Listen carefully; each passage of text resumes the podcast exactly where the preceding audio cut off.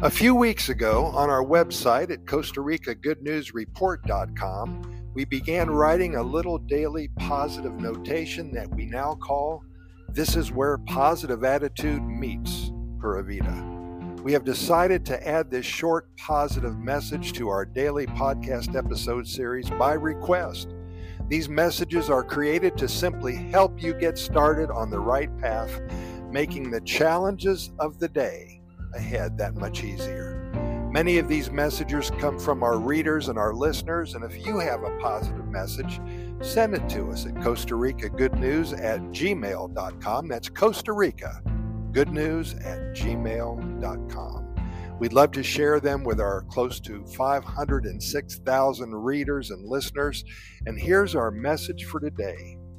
Keep in mind that every morning we share with you the benefits and the features of the Pura Vida lifestyle.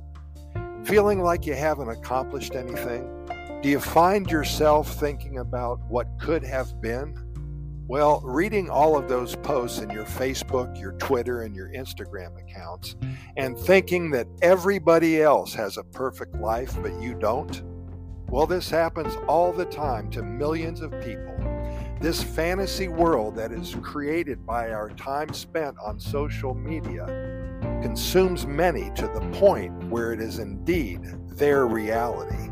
If you're there, get out immediately. If you've stepped in just a little, take a crash course in becoming one with nature, perhaps. Do a thorough cleansing of your mind, your body, and your spirit, and reevaluate what is really real. Look at your life from inside a rainforest, for example. Get lost among the trees and forest canopy. Immerse yourself and get rid of your time spent in social media feeling bad that you haven't done as good as everybody else. That's the point I'm trying to make here. It's okay to have social media, everybody does. Stay in touch with your high school friends and family and everything else.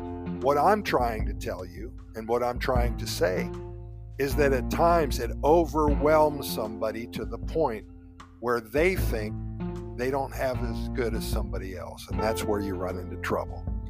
And I hear this all the time a trip to Costa Rica, my gosh, turning off your electronic devices and becoming one with nature, whether it's hiking in a rainforest or climbing up a volcano, laying on the beach in a hammock and just hearing the waves come in and out. It, it's just beautiful.